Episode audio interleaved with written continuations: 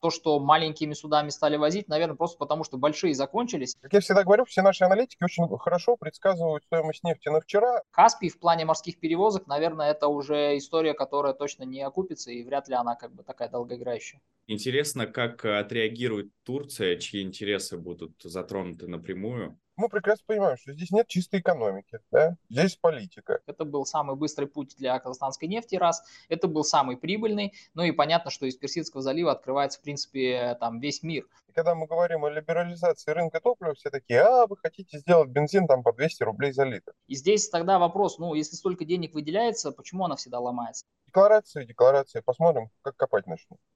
Всем привет! Это «Реакция». С вами Степан Горскин. Добро пожаловать в мир углеводородов. Для начала поставьте лайк и подпишитесь. Мы начинаем. Сегодня в выпуске дорогая перевозка нефтепродуктов, снижение добычи нефти в Азербайджане и перебои с энергоснабжением в Казахстане. Рад приветствовать сегодняшних экспертов. Алжас Байдильдинов, ведущий авторской программы «Байдильдинов нефть», экс-советник министра энергетики Казахстана, и Дмитрий Гусев, эксперт Института развития технологий ТЭК, зампред наблюдательного совета Ассоциации «Надежный партнер». Алжас, Дмитрий, здравствуйте. Ну что, переходим к обсуждению первой темы. На Черном море наметился интересный тренд с отгрузкой дизельного топлива. Турцию, а также Болгарию и Румынию его отправляют танкерами класса Seaway, дедвейтом порядка 6-8 тысяч тонн. Казалось бы, ситуация парадоксальная, ведь по всей логике перевозок, чем больше везешь, тем меньше платишь. Однако всему есть объяснение. Газета Financial Times, к примеру, пишет, что российские перевозчики взвинтили цены на транспортировку нефти с Балтики в Индию и таким образом легко пробивают потолок, установленный G7. В этом случае цена ФОП составляет в районе 50 долларов за баррель, а цена СИФ, стоимость страхования и фрахт, уже 68 долларов за баррель. В Черном море перевозчики могут исходить из такой же логики. Дмитрий, насколько утверждение Financial Times соответствует действительности и кто же на самом деле зарабатывает на перевозке? Ну, смотрите, на самом деле условно-каботажные малотоннажные перевозки на Черном море были всегда. Да, условно говоря, вы там за Босфор э, выйти на пятитысячники, семитысячники, десятитысячники не можете, а в рамках взаимодействия там старых Россия, Болгария, Россия, Румыния, то есть, ну, в сторону Дуная, да, и в сторону э, Турции всегда были возможности. Поэтому что-то тут удивительного про малые перевозки нет. А, Черное море все-таки это не Атлантический океан, да, тут э, 150-тысячники, 200-тысячники, миллионники не ходят. Поэтому, ну да, да, ходят с газом объем еще меньше, там и тысячники ходили, да, по сугам. Поэтому чего-то нового я, честно говоря, здесь не услышал, да, то есть все как работало, так и работает. Кто-то работал большими лодками, кто-то работал маленькими лодками, всегда находится свой клиент. Особенно если, там, условно, российская компания поставляет на конечника в Турцию, которая в своей заправке, или конечника в Болгарию, когда там, допустим, старые добрые времена паром застрял и вагон невозможно вести, то с большим удовольствием они примут там и трех, и пятитысячник, если надо. И опять же, э, мы когда говорим о Черном море, все-таки не нужно забывать о Дунае, да, а на Дунае там как э, часть этой торговой системы, да, а на Дунае там самый расхожий флот это 800-1200. Так что все нормально. Так кто зарабатывает на этих перевозках и откуда цены такие? Как перевозчики зарабатывали, собственники так и зарабатывают. Собственно, больше никто и, никто и ничего никак. У нас, у нас принципе не было своего флота российского да, на Черном море, и по большому счету ни у кого не было. А весь этот флот всегда либо в собственности крупных трейдеров, либо в собственности э, компаний, которые владеют э, лодками. Да? Собственно, они и зарабатывают.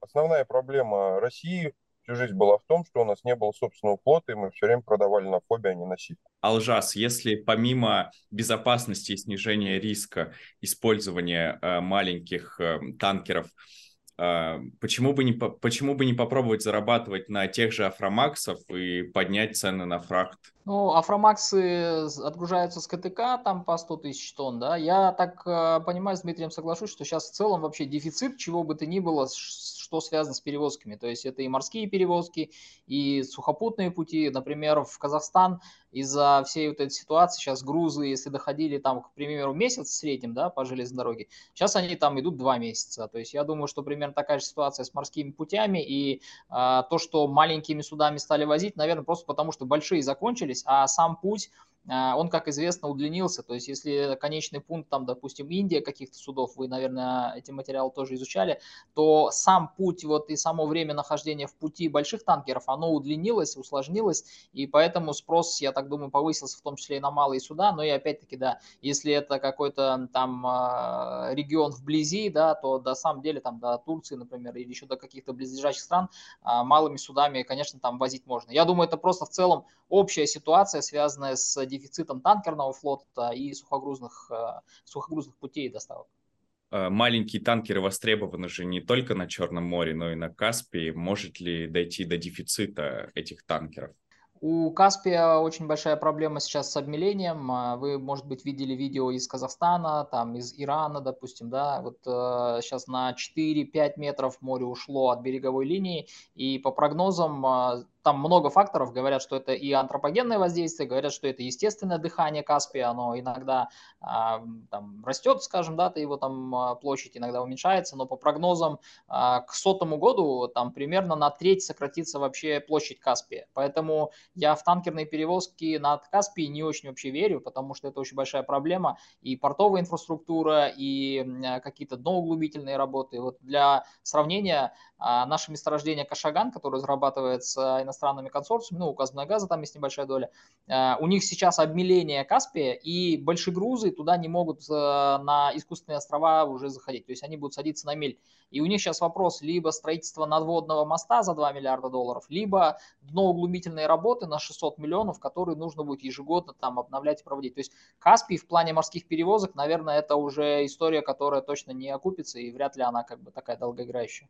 Спасибо. Переходим к следующей теме. Добыча нефти в Азербайджане продолжает снижаться. С января по июль 2023 года производство упало почти на 8% до 17 миллионов 700 тысяч тонн. Экспорт сократился на 4,5%. Эта тенденция характерна для всего 21 века. Вместе с тем, изменение глобальных нефтяных потоков может стать шансом для Азербайджана. Некоторые прогнозисты считают, что вариант продления нефтяной трубы из России через Азербайджан в Иран вполне может стать рабочим проектом. Эта труба, соединяющая сейчас Махачкалу, Баку и российскую систему транснефти по территории Азербайджана, может быть продлена через Ардебиль до линейно-производственно-диспетчерской станции в Тибризе, где и будет подключена к иранской нефтепроводной системе. Дмитрий, как э, гипотетический вариант трубы от э, РФ к Ирану через Азербайджан сочетается с интересами хозяев трубы Баку, Тбилиси и Джейхан?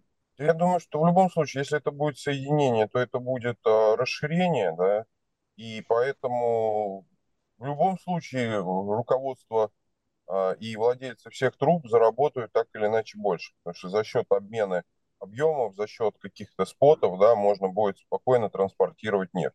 Плюс, опять же таки, мы видим, что нам необходим выход в Персидский залив, а это оптимальный вариант для поставки а, нефти туда сразу напрямую. Конечно, нужно все-таки думать еще о том, что Иран, Северный Иран, он недостаточен по нефтепродуктам, и смотреть, каким образом можем ли мы параллельно с сырьевой трубой построить продуктопровод под дизель, под бензины, потому что это было бы, ну, на самом деле выгодно. С учетом того, что а, возвращаясь вот к предыдущему вопросу, проблема э, инфраструктуры э, водной на Каспии и с учетом его обмеления, и с учетом того, что оно в принципе там отсутствует, наверное, строительство продуктопроводов параллельно с нефтепроводами было бы оптимальным вариантом. Судя по последним новостям, связи России и Ирана будут только крепнуть. Э, наши президенты в ходе телефонного разговора подтвердили намерение сотрудничать в том числе и в области энергетики. Алжас, эм, интересно, как вы считаете, транзит через Азербайджан эм, обсуждается как реальные планы и каких коллабораций между Россией и Ираном нам ждать в ближайшее время? Ну, у нас с Ираном очень э, интересная история в плане транспортировки нефти. Если помните, в начале там 2000-х у нас э, было вообще самое оптимальная по цене и времени это своповые операции с Ираном. Казахстан поставлял в Иран нефть на север Ирана, и то есть у Ирана есть некоторая проблема с географией. То есть у них основные нефтедобывающие расположены в, там, вблизи Персидского залива, а север он как бы нефтедефицитный. Мы поставляли туда нефть по свопу, за вычетом качества получали нефть в Персидском заливе в портах да, иранских. Это был самый быстрый путь для казахстанской нефти, раз. Это был самый прибыльный. Ну и понятно, что из Персидского залива открывается, в принципе, там весь мир. Но после того, как санкции были ужесточены со стороны Соединенных Штатов, это направление постепенно сошло на, на нет. Сейчас этого в повестке там нет вообще в принципе. Так же, как и, например, наших поставок зерна или металлов, потому что Иран в них очень нуждается. Сейчас он получает это там по морю с 3-9 земель. Да? А здесь э, в этом плане я думаю, что если будет какая-то нормализация или понимание там со стороны Соединенных Штатов, что это никому не мешает, я думаю, для Казахстана это интересное направление в любом случае. Если это говорить о трубе, которая может быть продлена, да, а, здесь, наверное, все-таки конфликт будет в некотором смысле, потому что а, нефть, которую добывает на западе Казахстана, как я говорю, 65% это принадлежит трем китам, Кингис, Карчагана, Кашаган, это европейские, американские компании. Они испытывали интерес и изучали к а, транспортировке нефти по БТД, Баку, Тбилиси, Джейхан, но дело в том, что, во-первых, наша нефть была более, скажем так, тяжелая и сложная по составу, чем Азери Лайт, а, и не хотел, не, хотел, не хотел сам Азербайджан и иностранные компании пускать казахстанскую нефть в БТД, хотя пробные поставки были.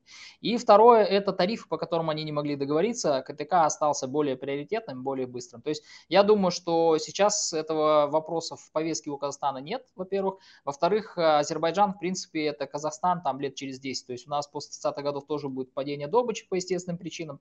И, скажем так, нефти для каких-то новых проектов помимо там КТК на самом деле нет нет. Поэтому я думаю, что это на уровне каких-то небольших пробных поставок 1-2 миллиона тонн может быть и будет, но сказать, что принципиально это что-то для Казахстана решит, наверное, нет, потому что вы знаете, у нас, а, например, нефтепровод в Китае недозагружен, там порядка 10 миллионов тонн, мы спокойно можем по нему еще прокачивать. Гипотетически, если станет возможным прокачивать нефть через Иран напрямую, рассматриваете ли вы это как а, возможность освободиться от российского влияния?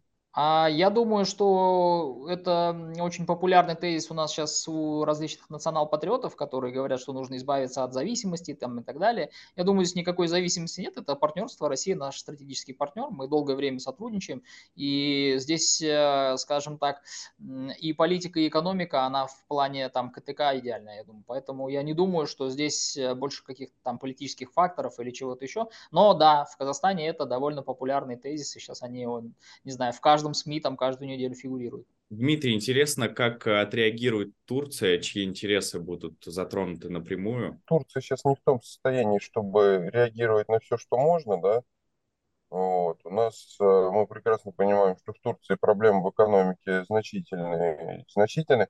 Нет, они, конечно, могут отреагировать для, как обычно, для отвлечения внимания населения, да, то есть у нас-то все э, типа внутри экономики хорошо, а вот там вот наши друзья решили обойти нас. Ну, в целом, э, понимаете, пока все идет разговоров, да, и как только у нас какой-нибудь там э, вот первый э, экскаватор зайдет и начнет копать, тогда может быть говорить о какой-то реакции. А пока все это на уровне деклараций. Сколько этих деклараций было, начиная там от постройки широкой колеи до Австрии, да, заканчивая, там, я не знаю чем, планами там Абрамовича, да, по постройке э, тоннеля из э, в Аляску, да, из Чукотки. Поэтому главное дело, что когда вот начнется, тогда уже можно будет определять, что делать, что не делать. По вашему мнению, когда это произойдет и э, разговоры перейдут к делу? Если вообще такое случится. А, вы знаете, вот есть один замечательный вопрос, на который я никогда не отвечаю, да, там, из серии, когда сколько будет стоить нефть через месяц, через год, через 10 лет, через 20 лет. Да? Как я всегда говорю, все наши аналитики очень хорошо предсказывают стоимость нефти на вчера, а все с остальным достаточно грустно. И здесь примерно такой же вопрос. То есть а, мы прекрасно понимаем, что здесь нет чистой экономики, да? здесь политика. И когда кому нужно будет, в какой политический момент нужно будет пожать друг другу руки, сфотографировать и запустить туда экскаваторы, мы не знаем. Если бы это была чистая экономика, можно было сесть, рассчитать и сказать, да, вот это все, сели-поехали, через два года это будет критически важно. А так, декларация, декларация, посмотрим, как копать начнут. Алжас Дмитрий, спасибо. Переходим к финальной теме на сегодня. Казахстану пришлось снизить годовой прогноз добычи нефти из-за постоянных перебоев с энергоснабжением. Вторая за месяц авария на электростанциях Мангистауского атомного энергетического комбината привела к снижению добычи нефти в стране на 12 тысяч тонн в день.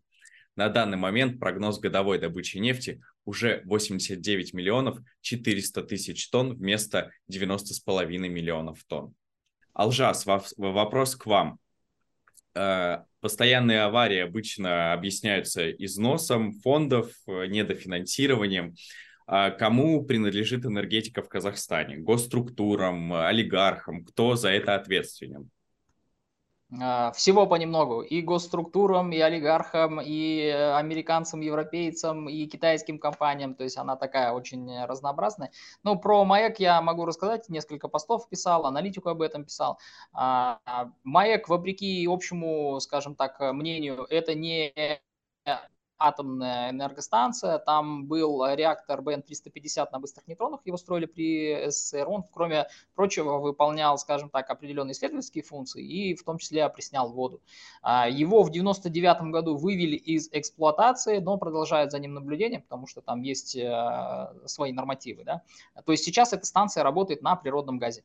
А, сам завод, сам энергокомбинат был в собственности Казатомпрома, это наша национальная компания, Затем он был в ведении Министерства энергетики как подведомственная организация.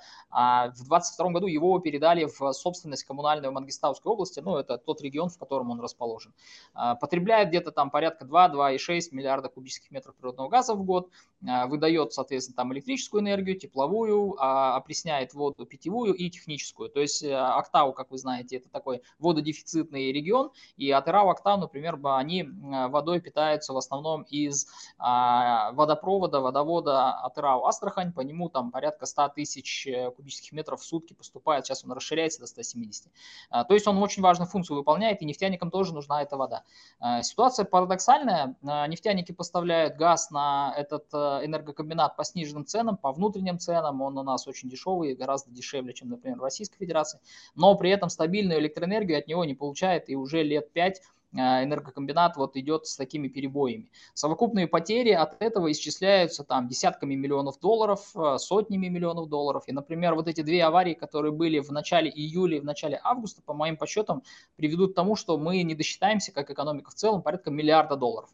А, ситуация очень парадоксальная, и я называю эти цифры смешными, потому что, к примеру, после июльской аварии правительство выделяло из резерва там 5 миллиардов тенге, это порядка 11 миллионов долларов для того, чтобы а, энергокомбинат, скажем так, завершил какие-то ремонтные восстановительные работы и прошел отопительный сезон там, там быстро, да, скажем так. А сейчас у нас добыча упала, ну, не на 12 тысяч тонн, это Алмасадам Майданович э, цифру называл на тот момент. Сейчас она падает там порядка 30-40 тысяч тонн в сутки. Мы добывали на пике где-то 250-260 тысяч тонн, это примерно там 1,8 миллиона баррелей в сутки. Потом она падала до 1,53 примерно. То есть мы, по сути, потеряли, допустим, если в какой-то, в какой-то день брать там, да, 300 э, тысяч баррелей в сутки. 300 тысяч баррелей в сутки по цене, допустим, 80 долларов за баррель, это 24 миллиона долларов в день. Представьте, 11 миллионов долларов выделяет правительство, чтобы отремонтировать эту станцию, при этом нефтяники теряют там 20-25 миллионов в сутки вообще. Это смешные цифры для нефтянки. И на самом деле мое предложение заключалось в том, чтобы эту станцию передать полностью Газу, нашей национальной компании в нефтегазовой сфере. Потому что они, во-первых, заинтересованы в стабильной работе, во-вторых, они с компетенциями и своей сеткой заработной платы могут прийти и создать там определенные более лучшие условия для станции, потому что сейчас, находясь в коммунальном коммунальной собственности, понятно, что э, там низкий уровень зарплат, там есть отток, э, отток, отток персонала, э, есть вопрос с квалификацией вообще в целом. Ну, представьте, нефтяной регион и разница, например, в оплате труда на станции и на нефтяных месторождениях, ну, в принципе, для одних и тех же специалистов, да, там, допустим, энергетик, он может быть 5-6 раз. Естественно, в этих условиях все оттуда будут переходить, там будет большая текучесть, и мое предложение в этом заключалось. То есть Казмунайгаз должен стать собственником этой станции, а, отремонтировать ее им не составит проблем, потому что они сейчас теряют гораздо больше даже в сутки, не в годовом выражении. Ну и плюс а, понятно, что определенная социальная нагрузка на нацкомпанию, конечно, нужна, но а, я вообще сторонник рыночных реформ, то есть по сути станция почему не может функционировать нормально, потому что у нее ежегодный убыток там порядка 3-4 миллиона долларов в год, то есть тарифы, которые регулируются для станций, они убыточны. И, в принципе, все направления, там и электрическая энергия, тепловая, а, питьевая вода, техническая вода, все убыточны для станций. Как отреагировали на ваше предложение? Ну, Байдельдинов в Казахстане всегда какие-то вещи предлагает, которые, может быть, не сразу все как бы воспринимают позитивно. Меня за это иногда и там и хейтит и так далее. Но э, дело в том, что эта станция была практически во всех госструктурах, которые только возможно было бы, но не была в ведении самих нефтяников, которые опять-таки заинтересованы да, в энергообеспечении. И здесь тогда вопрос, ну, если столько денег выделяется, почему она всегда ломается? Здесь уже, наверное, вопрос больше к тому, как осваивают деньги. И если, к примеру, Акимат Мангистауской области как собственник говорит, что, ну вот знаете, как-то она у нас ломается, и уже вторая серьезная поломка за два месяца, наверное, здесь что-то нужно принимать э, более кардинальное, чем просто выделить дополнительные деньги и так далее. И здесь вот, кстати, э, минус госрегулирования в Казахстане в том, что регулируется практически все. Понятно, что для населения это очень хорошо и очень дешево, да, у нас дешевые цены на все, включая даже интернет. Но при этом, э, например, нефтяникам, тому же Казмунайгазу, по сути, нет смысла ставить свою генерацию на месторождениях, потому что они этот природный газ вынуждены, а, отдавать, ну и, б, естественно, им говорят, слушайте, если в собственности у нас станция, которая вырабатывает, да, там электроэнергию, давайте вы не будете. Хотя, по сути, э, тот же самый Тингис, к примеру, да, или крупные месторождения Мангистауской области частных компаний, они пострадали в меньшей степени, то есть у них есть своя генерация, в том числе своя резервная генерация, но здесь еще и вторая сторона, то есть те же нефтепроводы, инфраструктуры в виде КТК, Кастранцойла, КТО, там каких-то нефтепроводов, веток, они тоже в той или иной степени зависят от электроэнергии. Они на резерве посидеть какое-то время могут, ну там 2-3 дня, неделю, но долго они не могут. А сейчас уже там вторая авария за два месяца. То есть в июле была серьезная авария, она в том числе, кстати, привела к тому, что на Атырауском НПЗ упала переработка, там а, случился опять, там, скажем так, коллапс. А, у нас в целом нефтепереработка в июле упала там суточно на, в три раза, то есть 56-55 э, тысяч тонн в сутки было, 20 тысяч тонн докатывалось до этого времени. То есть э, очень большая проблема, системная проблема, и здесь ее нужно решать просто тем, что либо отдать это все Казмунайгазу, пусть они это делают, либо отдать в рынок. А станция, к сожалению, в рынок быть э, никому не может быть отдана, потому что она убыточна. Ну, кто захочет убытки нести?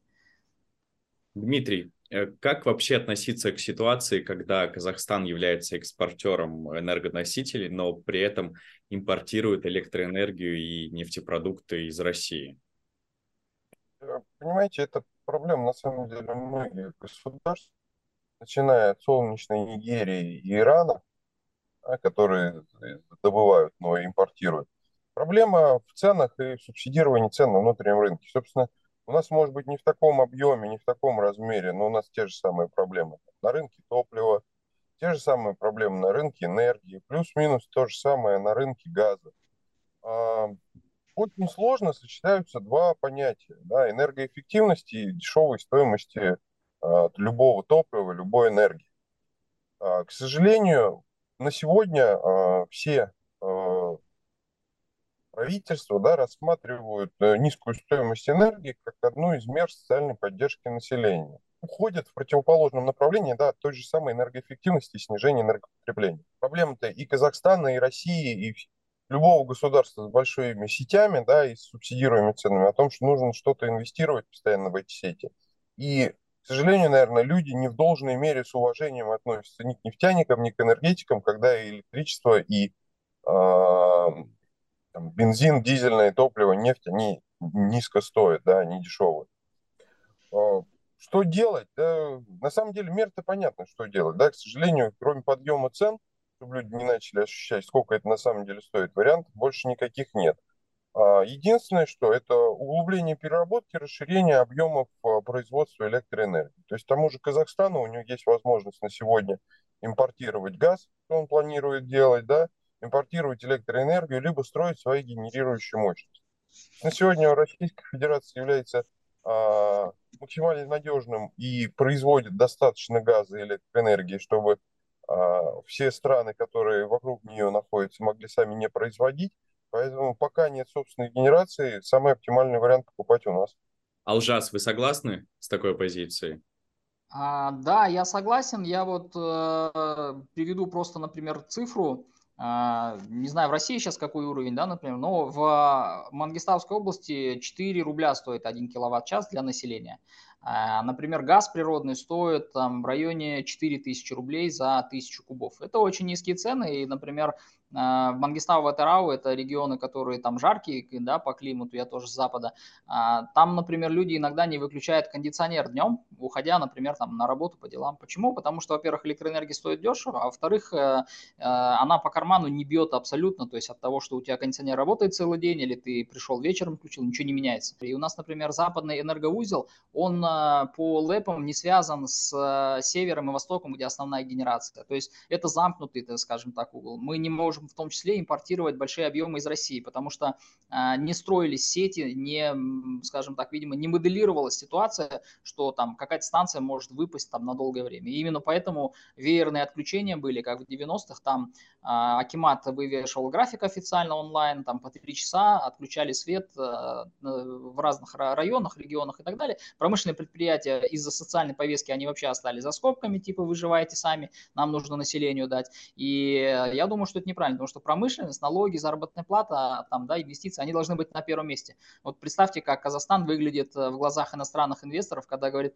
приходите в Казахстан, добывайте там у нас э, нефть, газ, ресурсы, э, стройте перерабатывающие мощности, при этом электроэнергия обеспечить не может. Ну, это же нонсенс. При этом вслед за электроэнергией и вода в том числе, то есть, по сути, без благ цивилизации. Алжас, за постсоветский период вообще много нефтеперерабатывающих мощностей появилось в республике? А есть мини-НПЗ, их там порядка там 10-15 штук. А, есть один а, НПЗ, который а, был построен с нуля, это АО «Конденсат» Западно-Казахстанской области, это близ границы с Россией. И была модернизация трех НПЗ, которые вот в советский период были построены. Атырауский, Шимкенский и Павлодарский. Но ситуация опять-таки такова, что у нас растет внутреннее потребление, раз. Второе, мы стали активно развивать э, логистику и стали более-менее каким-то транзитным хабом, но оказалось, что у нас для этого не хватает дизельного топлива. Мы из 5 миллионов тонн производимого по 2023 году где-то 800 тысяч тонн будем по индикативному плану, плану импортировать с Российской Федерации. Плюс у нас дефицит 95-го бензина сейчас, а, дефицит авиатоплива, мы из Российской Федерации поставляем. А, дефицит сжиженного газа перманентный, природный газ в дефиците, электроэнергия в дефиците. И в итоге вот это увлечение а, социальной повесткой привело к тому, о чем я вот долгие годы в Казахстане говорю. Отрасль стала абсолютно непривлекательной для инвесторов, потому что регулируются тарифы.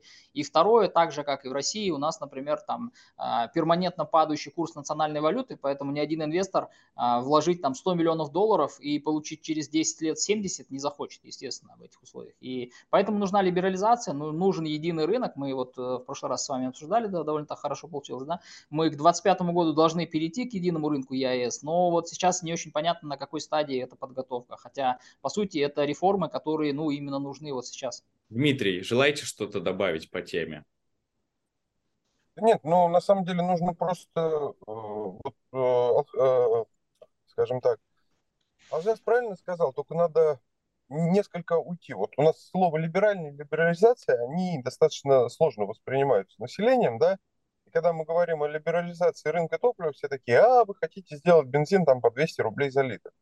Надо немножко поменять формулировки, нужно сделать энергоэффектив... повысить энергоэффективность топливных рынков, да, вот, путем выделения социальной нормы, да, как это есть везде, там, допустим, дали вам 100 литров там, или, или там, 150 литров бензина на там, на месяц по социальной цене, все остальное по адекватной. Дали вам там, я не знаю, 50 э, киловатт, да, по социальной цене, все остальное по рынку. И тем самым потихоньку переходить и к более энергоэффективной экономике, и к более адекватным ценам, которые позволят э, в первую очередь повышать э, инвестиционную привлекательность отраслей Дмитрий Алжас, спасибо вам большое. Это были главные новости ТЭК за неделю. С вами был Степан Горскин. Делитесь своим мнением в комментариях, ставьте лайки и до встречи через неделю.